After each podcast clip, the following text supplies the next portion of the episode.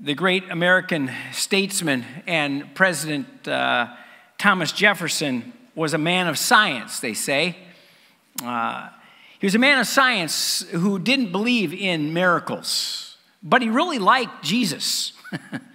um, unfortunately, if you've ever read you know, the Bible, uh, you've discovered that um, right next to Jesus' ethical teachings um, are stories of Jesus performing miracles, you know, like feeding of the 5,000, walking on water, curing, uh, you know, the blind. So Thomas Jefferson resolved uh, that conflict in a very practical way. What he did was he took out a pair of scissors and he snipped out all the miracle stories of Jesus in his Bible. Um, what he was left with were the, were the teachings of Jesus. But then he discovered there's also a problem, a bit of a problem with uh, some of those teachings because they were a bit too incredible uh, for his liking. and in the end, Thomas Jefferson um, ended up with just the Jesus that he wanted. That's an easy thing for us to do, isn't it?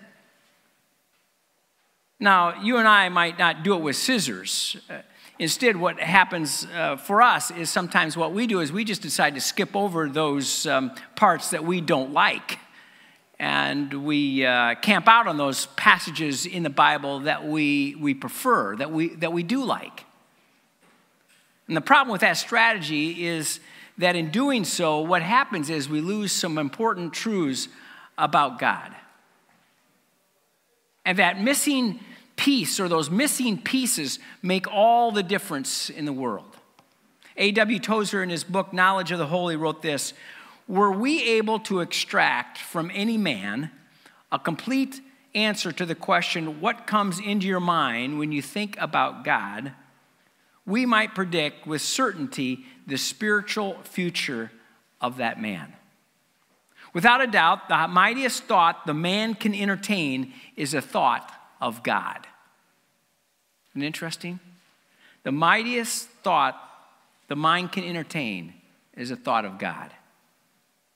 The picture that you and I have of God, what we believe of His nature, what we believe of His character, profoundly influences the way that we move through life. The approach, uh, the way we approach relationships, manage uh, resources, and, and handle difficulties that we encounter along the way.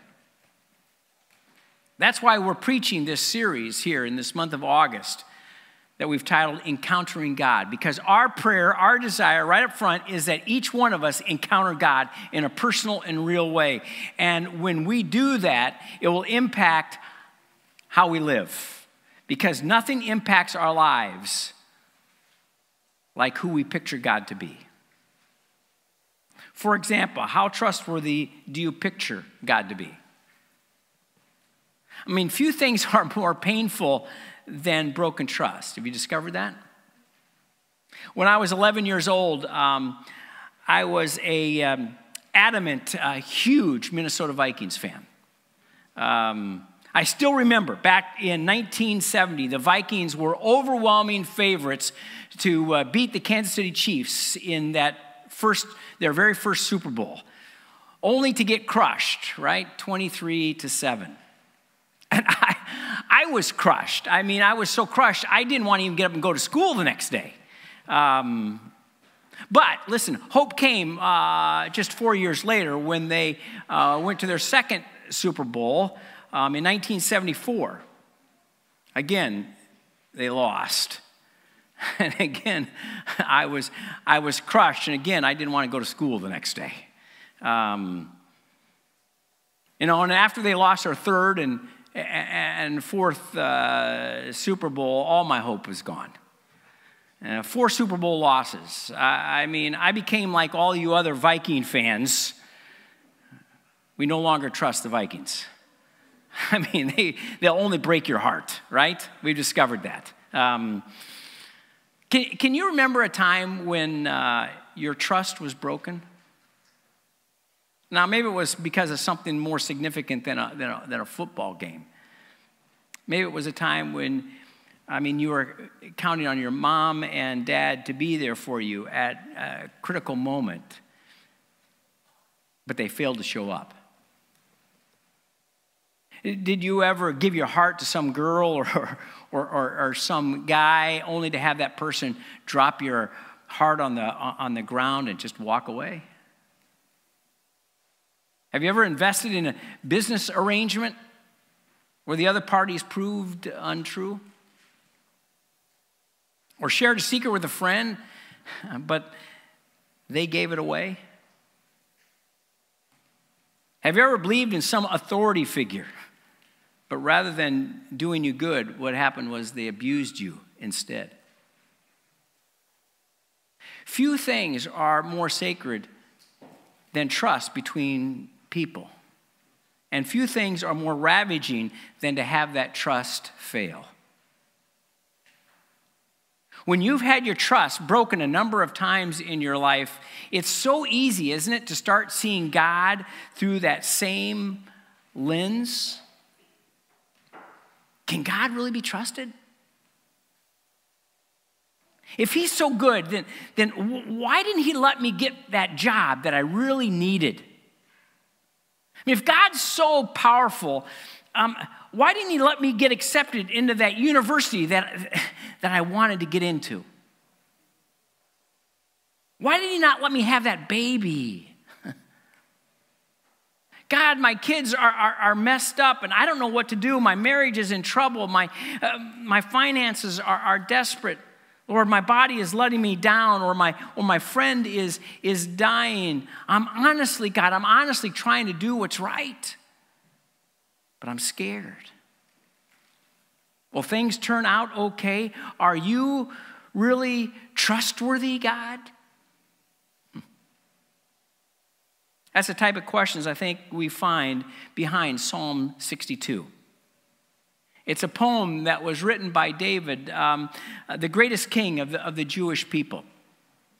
Tradition, in fact, tells us that this psalm came from a time of crisis that took place in David's life uh, when his son, Absalom, turned on him and led a rebellion against him.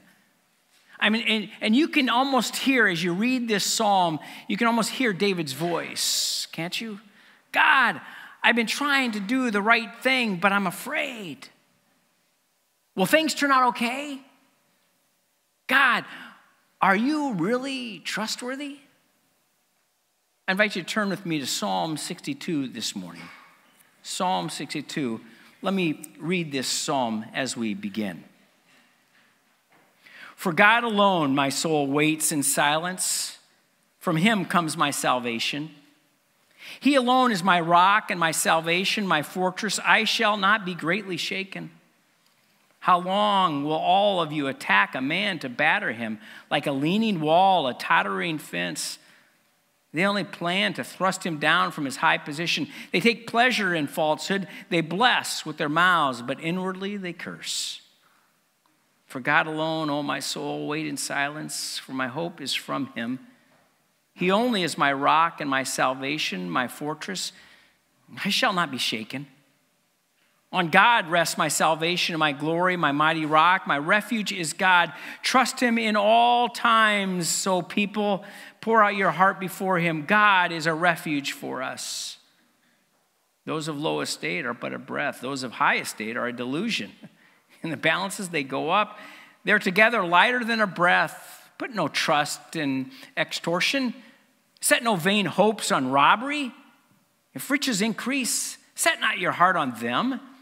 Only God has spoken. Twice have I heard this that power belongs to God, and that to you, O Lord, belongs steadfast love, for you will render to a man according to his work.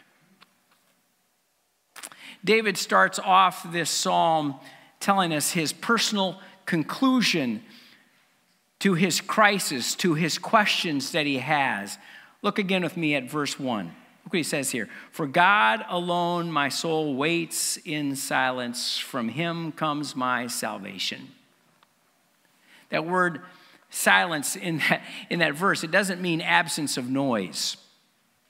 Um, it means something like uh, having this inner um, clarity.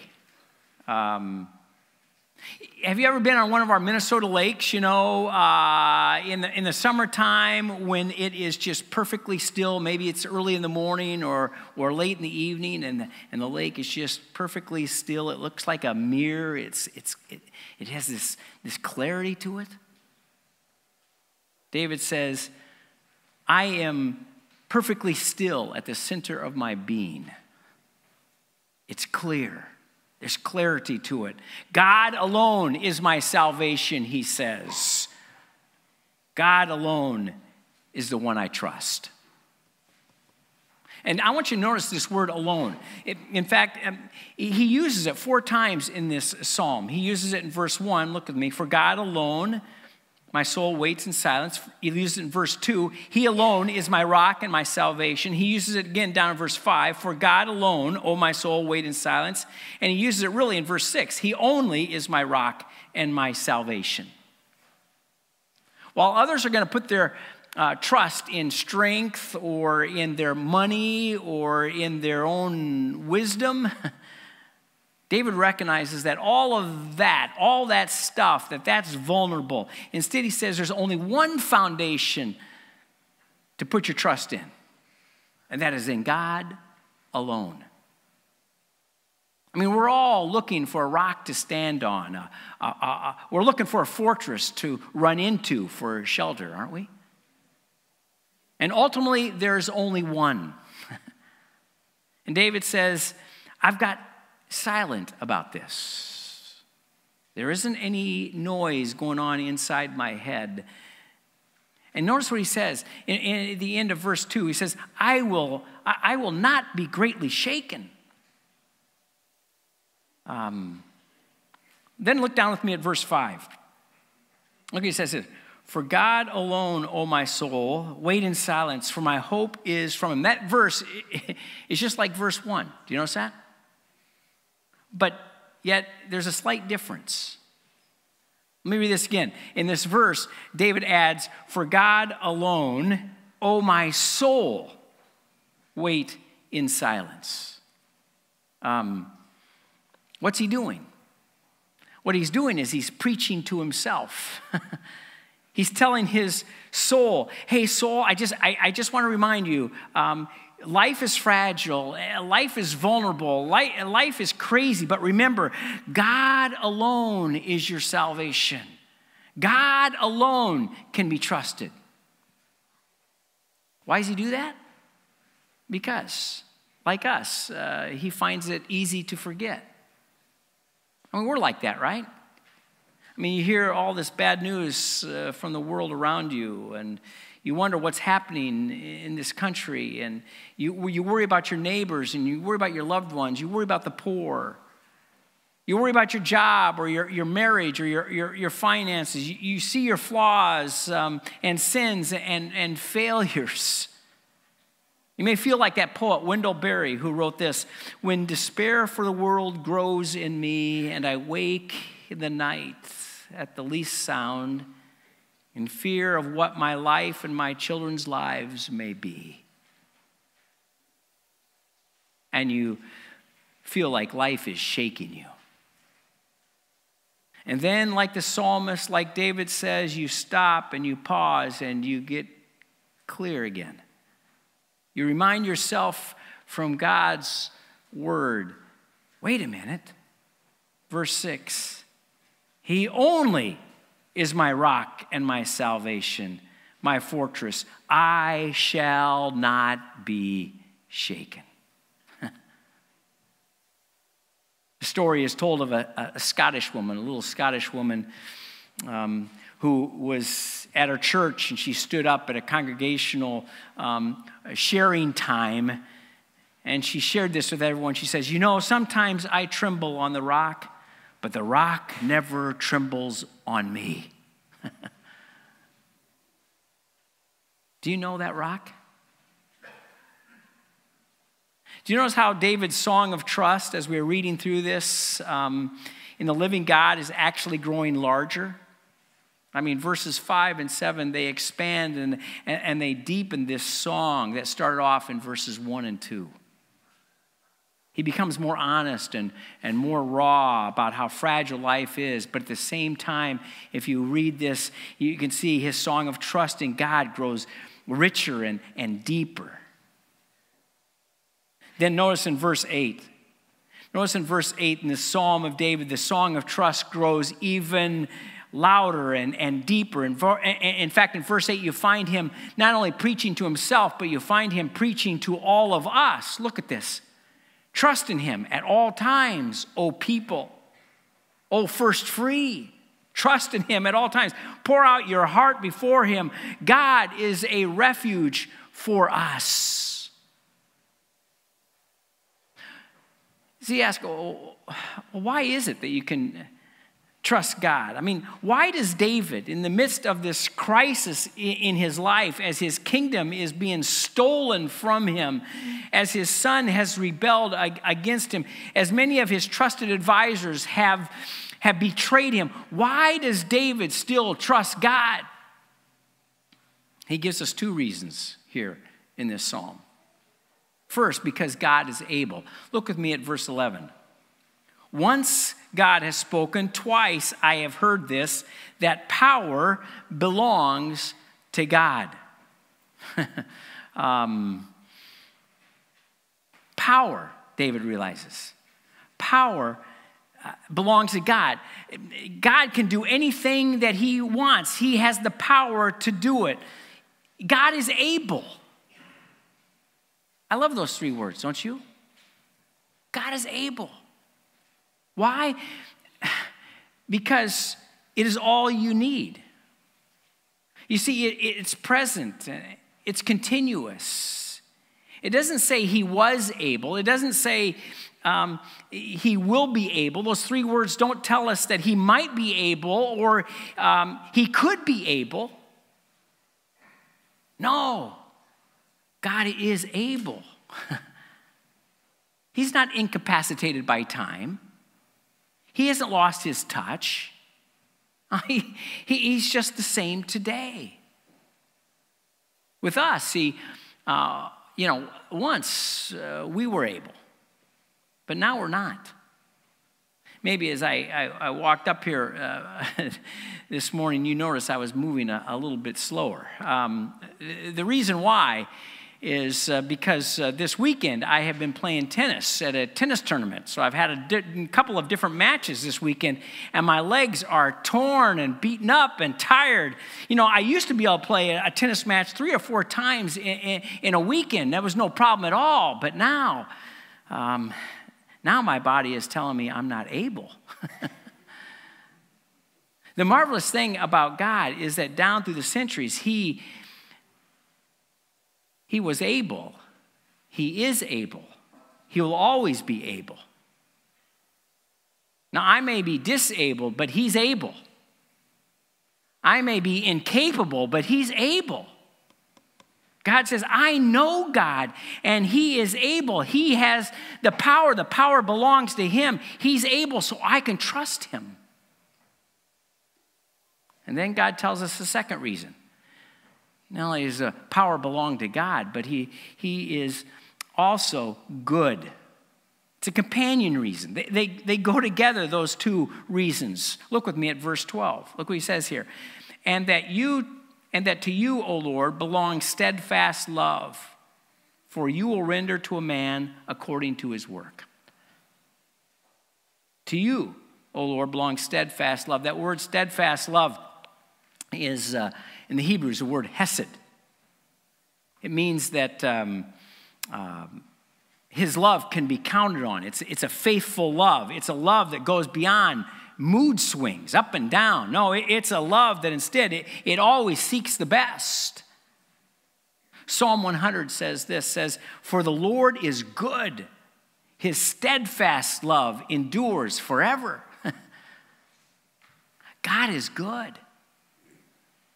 And David has been reminded, God has told him here that God not only is good, but God is able. God is powerful, and God has his steadfast love. He can be trusted to do what is best. So when it comes times of those crises in your life, Who do you trust? David trusts God in those crises of life. Reminds me another uh, time someone had, was in a crisis. It reminds me of the time that Jesus was kneeling in, the, in prayer in the Garden of Gethsemane the night before he was crucified. Remember that? Bible says that Jesus went there with his disciples to pray, and he began to be greatly distressed and troubled. It was a night of crisis. Of course it was. I mean, Jesus saw the storm clouds gathering over him and the agony of what lay ahead. He would soon be arrested and, and, and thrown into chains. He would be tried and tortured by his enemies. He'd be splayed out on that cross and have those cold nails driven through the flesh and bones of his hands and his feet. Every human being who had ever appeared to uh, faithful to him um, was going to prove to be untrustworthy. All the friends who had claimed devotion to him were, were going to find that, well, they had some other appointments. All the people of the crowd who had, who had cheered for him when, they, when he fed them and when he, he healed them and after he had entertained them, oh, they were going to turn on him. Two things are particularly striking to me about Jesus' prayer to God that night. First, he prays, Abba, Father, all things are possible for you. Remove this cup from me. Do you hear that?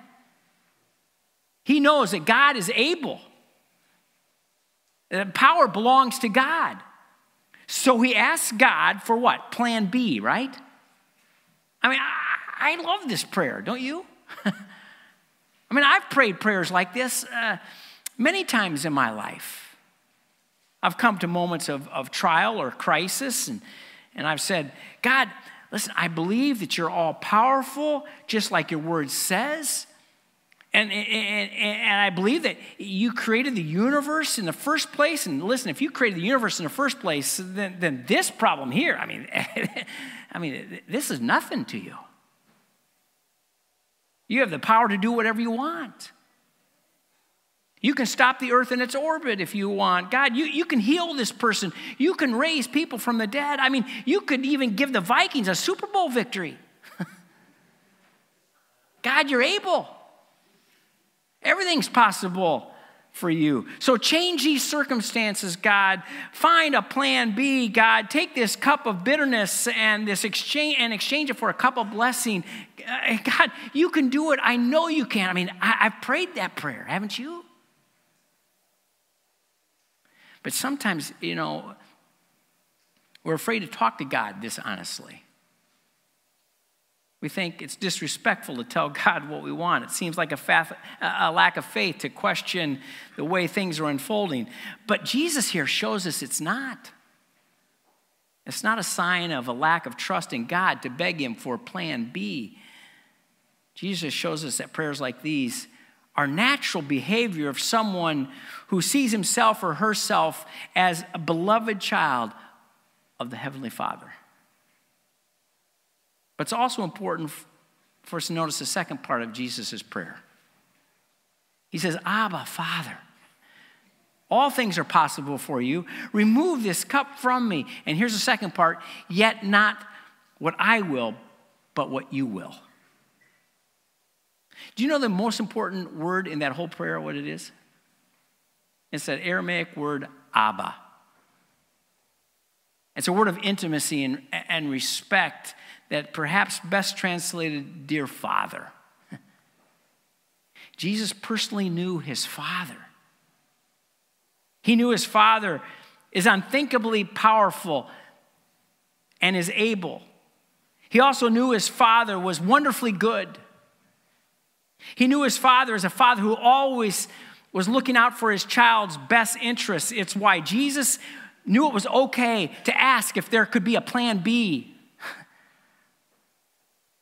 but it's the reason that Jesus also concludes his Gethsemane prayer by saying, Yet not what I will, but you will. My your will be done, Father. Because he knew with perfect clarity the same thing that David came to understand. But I, I, I got to tell you, I think it's understandably hard for us to remember this that if God is as the Bible says he is, and I believe utterly able um, in his power and completely good in his character, there's only one possible explanation to why he sometimes let those painful plan A's go forward.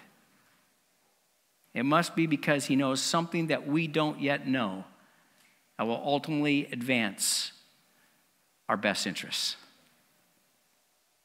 Because he's our Heavenly Father. Abba.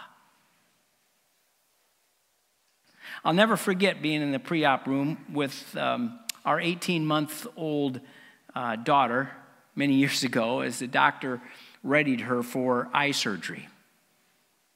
Our daughter, Hope, um, didn't understand what was happening to her um, at the time. Um, I mean, she was very scared. I mean, there's no way to adequately explain uh, to a child that age um, that this operation uh, needed to be done.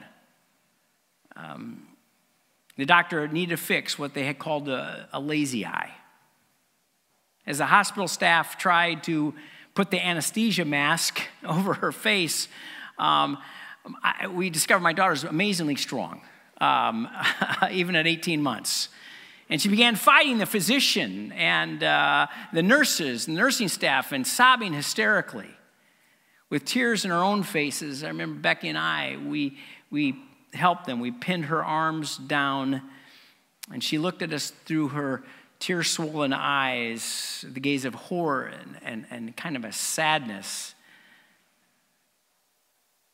I could see in her eyes that she was just appealing to us. Message was obvious. I thought you had the power to save me. I thought you were good. I thought you actually loved me. Why have you betrayed me? Hours after that night in Gethsemane, a crowd of soldiers took Jesus to that hillside outside of Jerusalem and pinned his arms to that cross. In an act of courage, greater than any other, the Son of God chose to voluntarily lay himself on that wood. And at one point, he cried out to heaven, My God, my God, why have you forsaken me? And then something seemed to settle in as Jesus hung there. Maybe parts of it was the anesthetic from the wine vinegar that they had given him to that maybe dulled his pain a little bit. Perhaps the tears in his eyes cleared for a moment and he was able to see beyond the, the, the, faces of that jeering crowd and into the invisible place where his heavenly father was, uh, uh, had drawn near. The Bible simply says Jesus called out in a loud voice, Abba, Father, into your hands I commit my spirit. And when he had said this, he breathed his last. Listen, there'll be many times when we find it difficult to understand why God allows one of our loved ones or us to go through something that um, is unpleasant, is painful. It's okay to cry out and to ask God if there might be a plan B. Sometimes there is. But when there is not, remember the words of David, the psalmist, and the example of Jesus. Trust him at all times, O people. Pour out your heart before him. God is a refuge for us. See, in those times of greatest crisis, you can rest in God because He is trustworthy. A few hours after our daughter Hope had looked at us with those eyes of betrayal, she woke up from her surgery. And the first thing she saw were the smiling faces of both Becky and I. Likewise, remember also that one day the operation of His grace will reach its final fulfillment, and the work of healing Jesus began will be completely done. On that day, all of God's children will utterly and wonderfully be whole. We will see our dear Father, the, the great physician, the Holy Spirit, the, the God, three in one, standing by us. We'll see the scars in his hands and the love in his eyes, and we'll know with total assurance that even in the darkest hour, that he was always with us, fully trustworthy, at work for our good, as he is even now. We have called this series Encountering God because our prayer is indeed that each one of us, as we go through this series and get a better understanding of who God is, that we might encounter Him. And so, through this series, we've decided what we want to do is just finish our service with just full on worship. So, I invite you to stand this morning So, our worship team comes up to lead us in full on worship this morning as we praise God. God is holy and God is trustworthy. Let's praise Him.